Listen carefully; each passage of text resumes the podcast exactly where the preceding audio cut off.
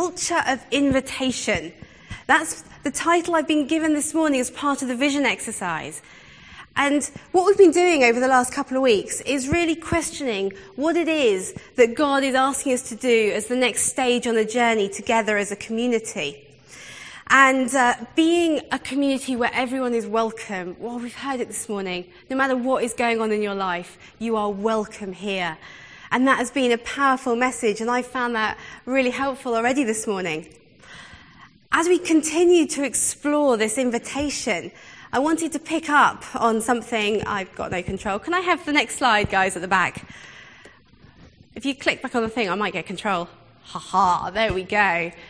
Right, so the kingdom, the kingdom, we heard the word kingdom turn up in our reading. What does the word kingdom mean? Well, it's something that Linda picked up on two weeks ago, if you were here. And if not, do go and listen again to her talk and to, to all the talks in this series. Or perhaps download the, the study notes that are with them on the website that the small groups are taking part in. And you're still welcome to join in with one of those small groups, even if you've not done so yet. There's still opportunities there. But Linda said something that I thought was really interesting. She said that God's kingdom is the place where God's values and power hold sway. And we sometimes say we're living in the now but not yet times, don't we? We talk about God's kingdom, and we know that there will come a time when there will be no more pain and there will be no more suffering. But we know that right now, life is still difficult. But you know what makes life work now? Is that we see glimpses of the King. We see glimpses of his kingdom. And we know that the King is right here with us no matter what's going on. I just thought it was important to set the scene in that way before we dig into our passages, before we explore these stories together and see what it is that God is challenging us to today. I've got a couple of questions on the slide that I think are going to help as we ask God, well, even as we ask Him, what questions should we be asking during this vision exercise? We say, what is the invitation on offer? Who's behind the invitation? Who's delivering the invitation? And what difference does it make? Uh, having had that wonderful dramatized reading from the young people, you've probably got a fair few answers coming to mind already. But maybe we should unpack the passages a bit more. Keep these questions in your head, we'll come back to them. I wonder what you conclude. But maybe if you've got your Bible there in front of you, turn to page 989, which is uh, Luke chapter 14. And we find ourselves roughly in the middle of a collection of stories about the life of Jesus.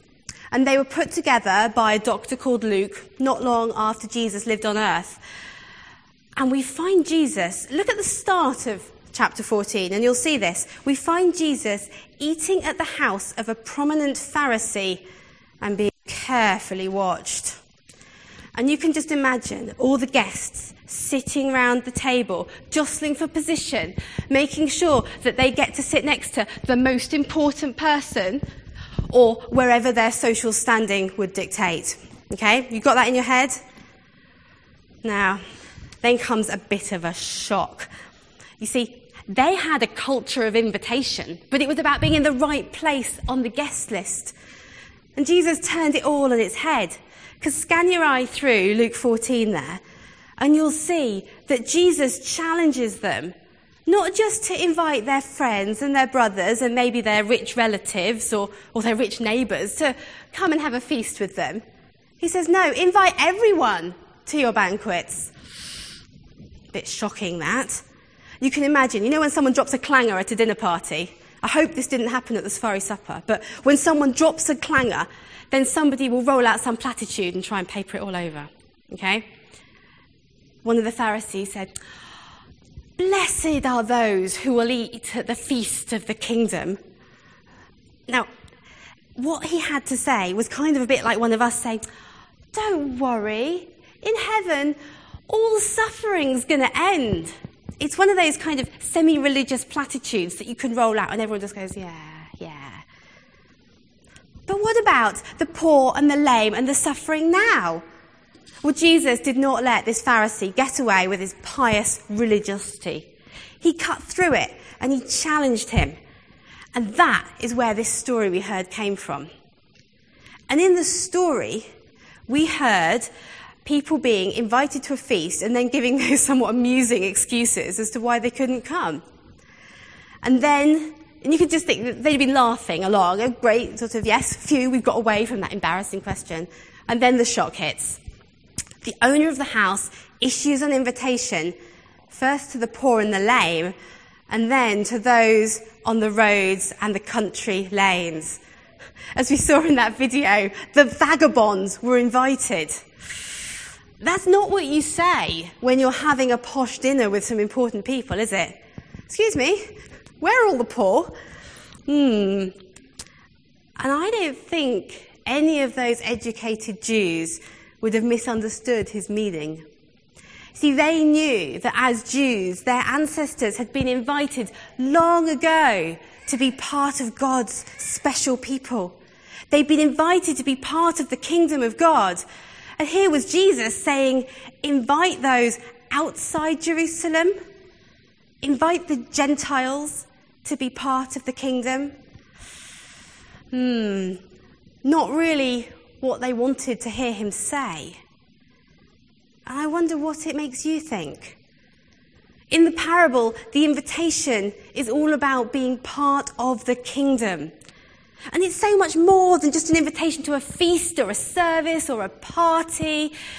Although Jesus did say to them, make sure you invite all these people to any event you're doing in the here and now. He wasn't being exclusive about the end times. What he was saying was part of the kingdom you should invite everyone to join with you and be made welcome in God's kingdom. It's an open invitation for everyone to meet with God, to sit down and eat with Him in the kingdom. And then we were considering who's behind the invitation.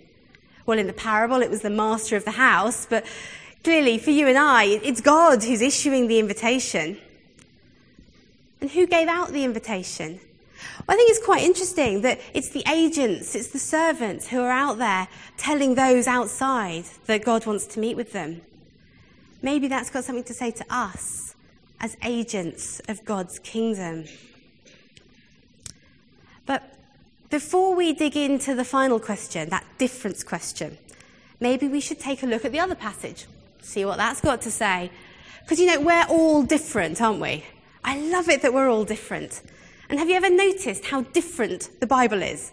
The Bible, well, God used what, 40 odd writers to write 66 books in numerous different styles. And in each one of those, he told the same message that God loves you, but in a slightly different way. So let's turn to our next passage. If you've got your Bible there, if you go to, um, let me flick through to it, um, page I've lost my page now, somewhere 1077. If you turn to page 1077, you will find yourself in the letter to the Romans. Now, this letter was written about 30 years after the story that we've just had. And it was sent by one of the first leaders of the early church, a man called Paul. And he himself had trained as a Pharisee, as a Jewish religious leader. And he was now writing to a new, a set of new believers in Rome. And this was a mixture of Jews and Gentiles.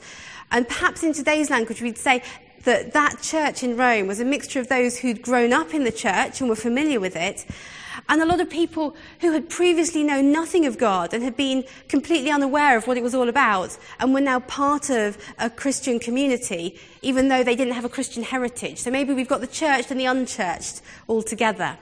So Paul's writing to the Jews and the Gentiles.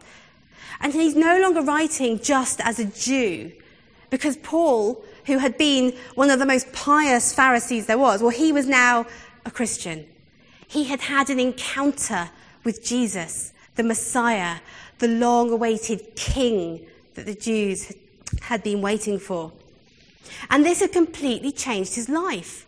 God had given him an invitation to know him personally and then to go out there and to share the message with the unclean, the people on the outside, the Gentiles. And so that's why he's writing. And if we flick back to the start of the letter, because it's always good to get to the beginning of a letter when you're reading it, go to page 1065, Romans chapter 1, verse 7. we know this is what Paul is doing. He says he's writing to all in Rome who are loved by God and called to be his holy people.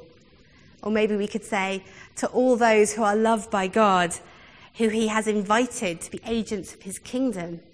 Would you say? And what did he have to write to them? Well, flick slowly through the next 15 pages and just scan your eye over some of these headings. What have we got? Oh, we've got a wonderful message of peace and joy, of new life, of freedom, of God reaching out to all the people as his much loved children. And so when this morning we find ourselves in chapter 15, we're coming towards the climax. This letter has been full of really deep theology, but also some really practical teaching. And now Paul says to his listeners, This is what I want you to do. Accept one another then, just as Christ accepted you, in order to bring praise to God. That's what we did earlier in the service, didn't we? We welcomed each other. And in fact, that word turns up in the English stand, Standard Version. If you look at that translation, it says, Therefore welcome one another as Christ has welcomed you for the glory of God. Or indeed in the message which we used earlier. So reach out and welcome one another to God's glory. Jesus did it. Now you do it. And Paul then goes on in chapter 15 to quote passage after passage of the Jewish scriptures to make it clear that there was nothing new in this message of open invitation. In a way, everyone had always been invited, and he'd been setting aside the Jewish people to show the world around glimpses of his kingdom, of his glory, of his majesty. And as we heard read for us just now, it was clear that God wanted the Gentiles to be part of that kingdom as well. And that's why we're here, isn't it? So many of us are not Jewish. We are so grateful that God did this and he called everyone to be part of his kingdom. And Paul is asking this diverse community, made up of both the Jews and the non Jews, to foster a culture of open invitation where everyone is welcome and everyone has a role to play. So, going back to the question that I posed before, oh, I'm out of sync. Someone rescue me at the back. I want the slide that's got the answers to the questions. There we go. So, what is it that we're concluding? Well, I think this invitation to be part of the kingdom that Paul is talking about here is an invitation to be part of an authentic, incarnational, worshipping Christian community that is adapted to meet the needs of both the Jews and the Gentiles. It's not just that little house church in Rome but Paul makes it clear to them that they are part of something much bigger. They're part of the kingdom. And he's inviting them to become a community by whose words and deeds the glory of God is shown and the people around them start to see some of that. Paul's focus is on being active agents of the kingdom through worship, through community, and through looking out those words sound a bit familiar. We've heard them quite a bit in recent weeks. He's saying that these agents of the kingdom should build something that embodies up and in and out. And that's a challenge that God has repeatedly given to us here in Cambourne, isn't it? And of course, it is God who is issuing the invitation. Verse 7 in chapter 1 the God who loves them and invites them to be part of his kingdom. And it is Paul who says to us so clearly in that bit that we've just read welcome one another, accept one another, reach out to one another. God, Paul is making it clear that God will act through each of us in the power of his Spirit to make sure the invitation is delivered. So, at last, we can ask the question what difference does it make? Well, I think the example of both Paul and Jesus is to practice authentic Christianity in an authentic and incarnational way. To get out there and come alongside people as and where they are. Not to invite them back to something alien, but to become agents of the kingdom with them where they are. And one place where we know in our contemporary day and age people feel right at home, well, one place that I go quite a lot during the week, I'll meet a friend for a coffee. It's something we all do, isn't it? It's something that we do here in Cambourne. We have 19 the coffee house. And I've been uh, absolutely delighted to hear some stories from Jackie and Gerald and from the volunteers at 19 about something of the glimpses of God's kingdom that they've found through the week in 19.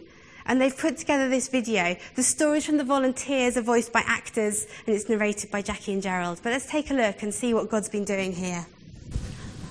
19 The Coffee House opened its doors to the community of Cambourne in March 2010.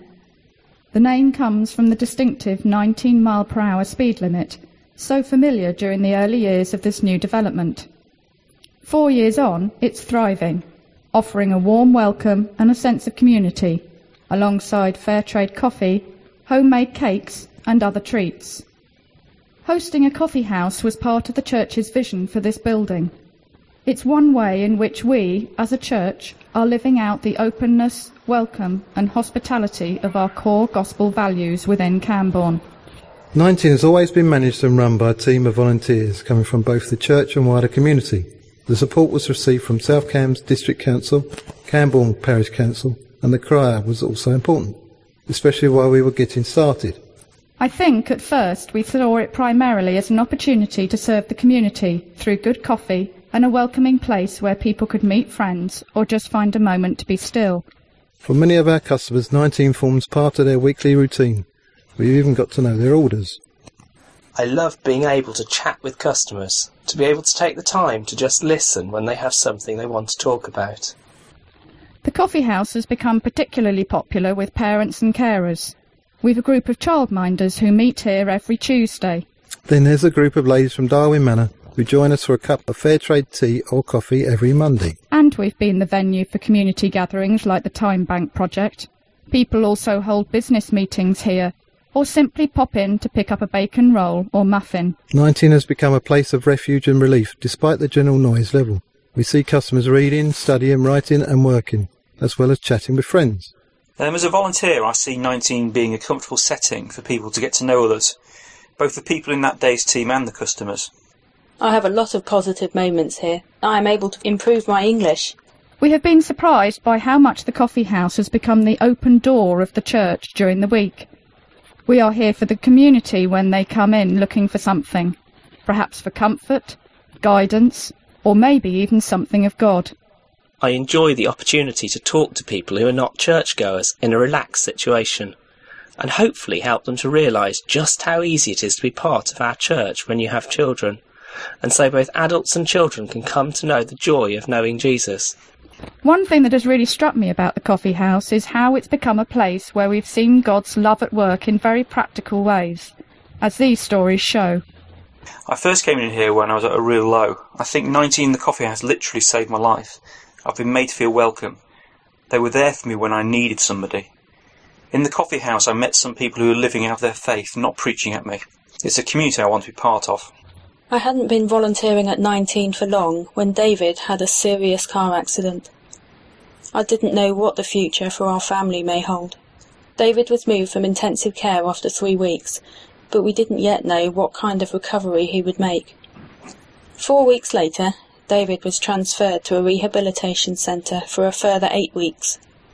He gradually returned home and was keen to do something to get back into the swing of everyday life. His injuries meant returning to work was a gradual process.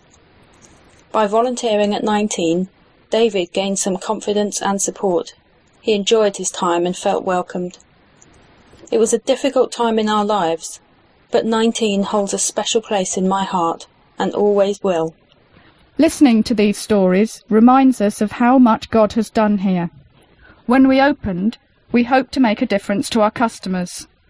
We never guessed the difference it would make to the volunteers. There's great comradeship, and an amazing support network has built up between us. On occasion, volunteers have come into 19 not in a good place emotionally. They don't necessarily want to talk about things, but by the end of the shift they are in a better place.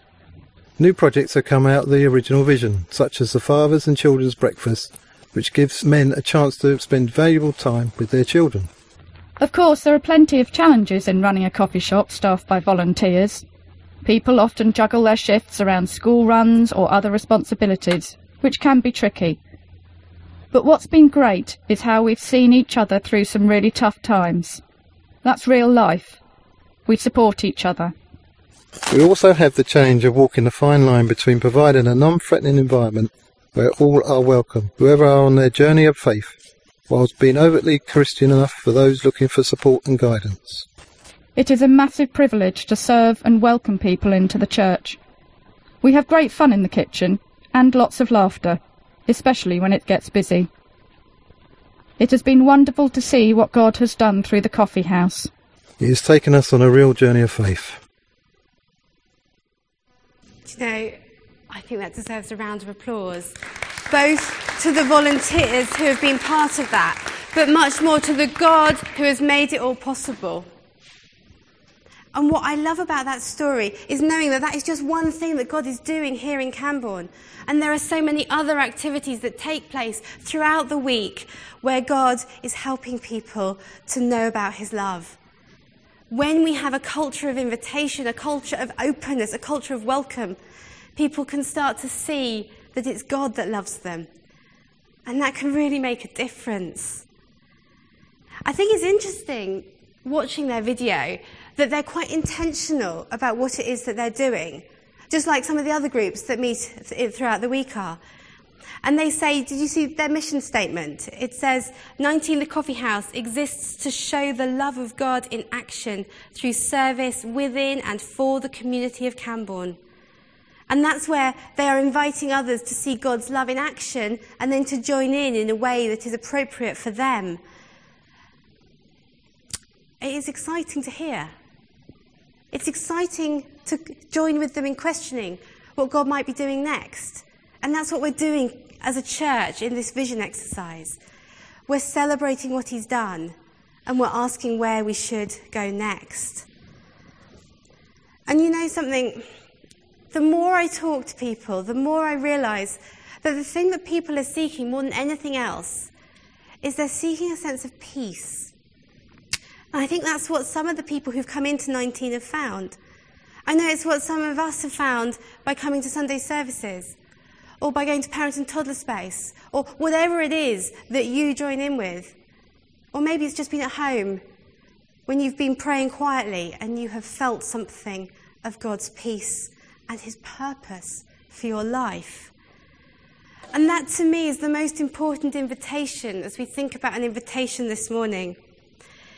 It's the invitation that God gives us to know that we matter as individuals, that He loves us, that He's going to meet us exactly as we are, where we are.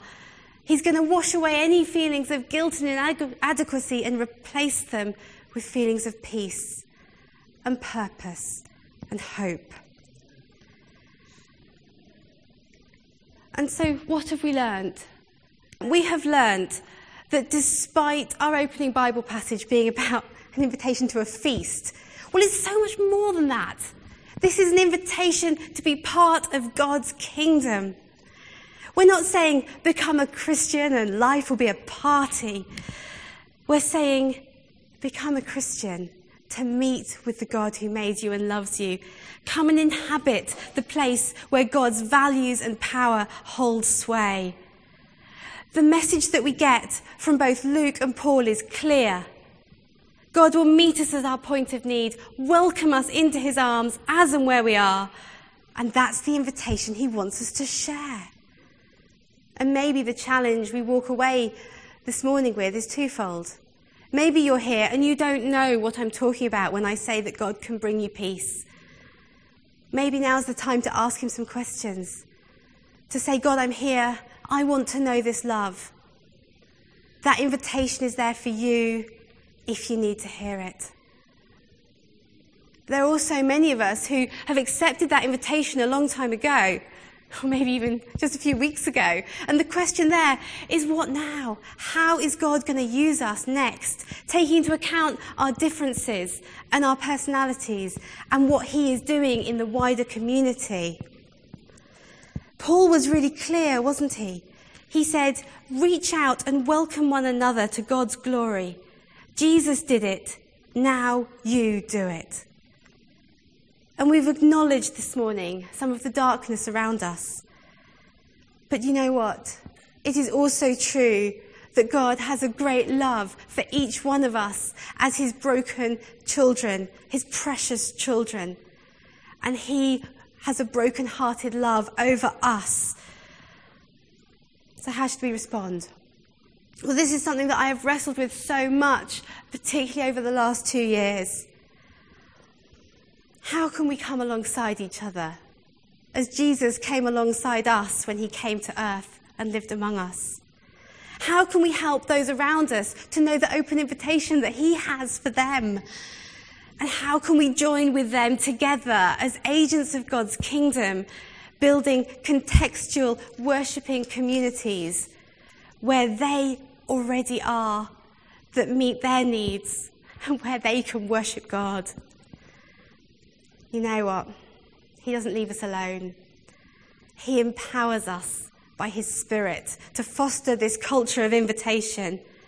And as Paul prayed for those believers in Rome, we can pray for each other. And let me pray for us now. May the God of hope fill us with all joy and peace as we trust in Him, so that we may overflow with hope by the power of the Holy Spirit. Amen. Beth very kindly cut down some of the comments she was going to make, but there's one I just want to draw out because I think it will touch people. Can you tell us about your walking up at Cambourne, just Yeah. briefly? Yeah, um, I said I'd really wrestled with things over the last two years, and and I think what started that was um, I'd taken the dog out for a walk, and, and many of you know I often go out walking and praying around Cambourne, and I was walking down a particular road that was half finished, and there were lights on in some houses. There was darkness because the houses weren't yet occupied. And as I walked down the road, I suddenly felt like my heart was about to break. God gave me a real sense of some of the pain and the brokenness that some of those people living in those houses or just moving into those places felt. And I felt like my heart was going to break because He loves those people so much, just like He loves us. And at the same time as having my heart broken by the needs and the loneliness of these people, I felt a sense of God's brokenheartedness. And out of the love that He has and the power of His love for those people who He loved first, I knew that He was a great and powerful God.